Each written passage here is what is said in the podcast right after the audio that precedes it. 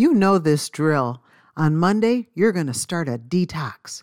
You've got all the supplies, and your debit or credit card just took a $100 hit minimum. You rationalize that you won't need that grocery money because you're not going to be eating much, but that pep talk won't put money back in the bank. But this time, you're serious. And then Monday comes. You line up the supplies, you guzzle something gross, you grab your gigantic water bottle and head into the day. Why are you already feeling like quitting when you just started? because this is hard work, you tell yourself.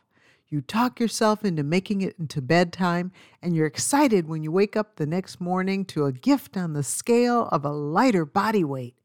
Who cares if it's water weight? It's gone, and that's what counts, right? Hmm. Well, motivation kicks into high gear, and before you know it, you're refusing food left and right, feeling like a pro, and you're so proud of yourself, and you're trying really hard not to judge all the wild eaters around you. Before you know it, you've finished a whole week of your deprivation program. The problem is, it's not sustainable. And then someone brings something irresistible into your airspace. Oh no! You waver, and then you wobble, and then you're just going to have just one bite. A few days and a lot of bites later, you're right back where you started and maybe even worse. And to top it off, you feel lousy. What happened? You had a fight with self indulgence, and self indulgence won. Self indulgence is about more than food or restrictive dieting, it's actually the opposite of disciplined living.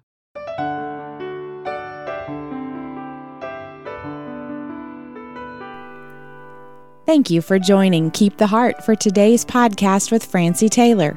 Francie is an author, teacher, and conference speaker. Sharing lessons from the Word of God is her passion. Now, back to today's important study.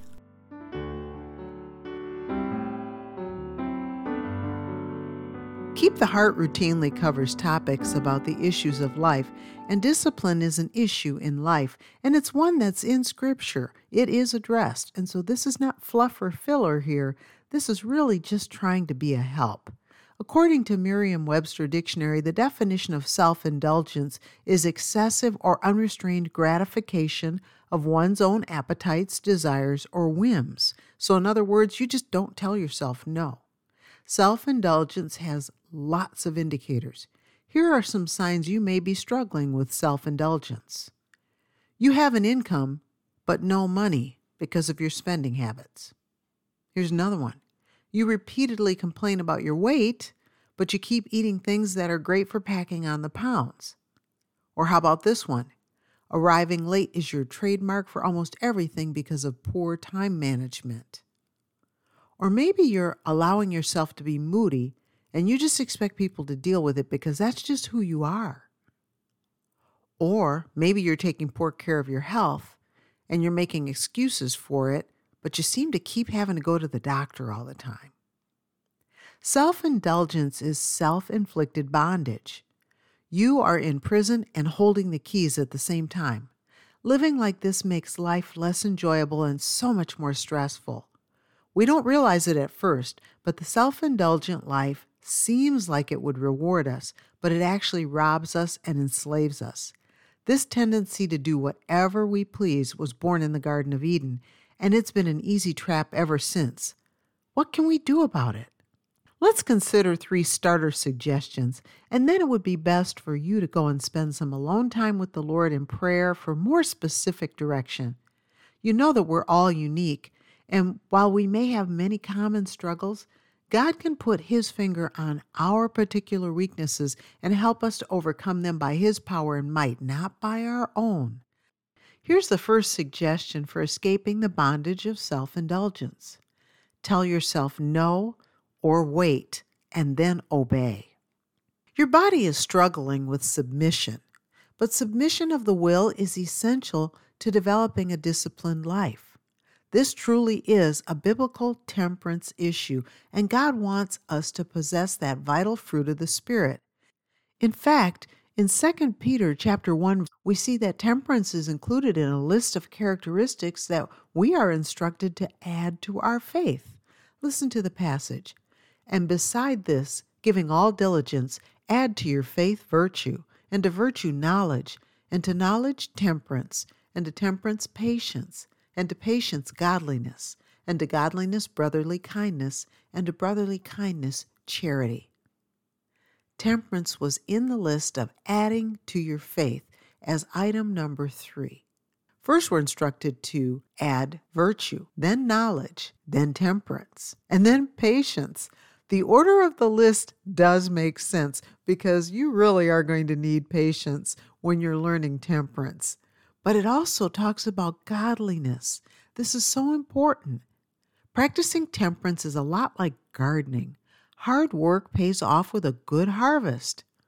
Since temperance is a fruit of the Spirit, if we try to live without it, we're going to allow ourselves to engage in behaviors that are harmful to us and possibly others as well.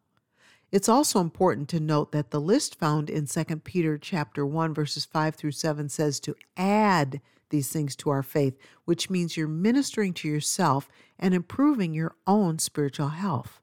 The word add also means to supply or furnish. When you're training yourself in temperance, you have rewards for doing well and consequences for doing poorly. God wants to work on us in all areas, and if we're yielded, He can transform us by the renewing of our minds, as it says in Romans 12. Where the mind goes, the body will follow. A mind that is yielded to God wants whatever is best, just as God does. When we see things the way God sees them, it affects our behavior in a beneficial way. Which area in your life needs more discipline? Ask the Lord to forgive you for ignoring His will for your life and then yield to Him in humility with commitment. God is never trying to do something to us, but He is always trying to do something for us. Temperance is for our own good. The second suggestion for escaping the bondage of self indulgence stop giving temptation easy access to your life. Romans 13:14 tells us this, but put ye on the Lord Jesus Christ and make not provision for the flesh to fulfill the lusts thereof.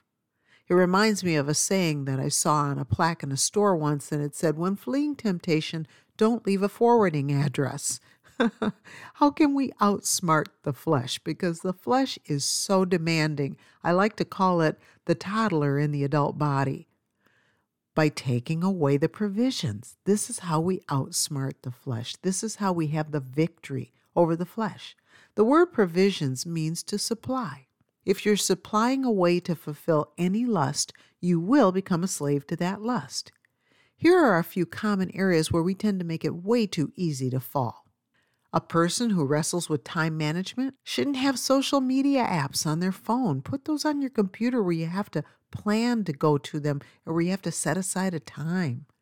It's an invitation to squander hours of time when you put things on your cell phone that are going to addict you to them.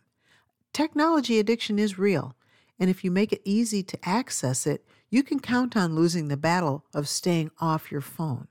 Technology doesn't abuse the user the user abuses the technology.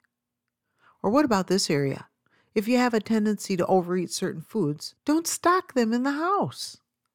Imagine those foods as bullets for a gun aimed at destroying your health and quit buying the bullets. Or maybe you've been a chronic overspender.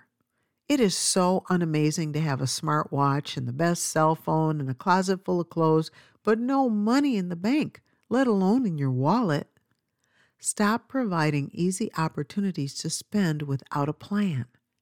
These are just a few common examples of how to stop supplying the flesh with easy opportunities to knock you off course. And finally, a third way to escape the bondage of self indulgence is this remember that we are not our own. Listen to this passage from 1 Corinthians 6, verses 19 through 20. What Know ye not that your body is the temple of the Holy Ghost, which is in you, which ye have of God, and ye are not your own?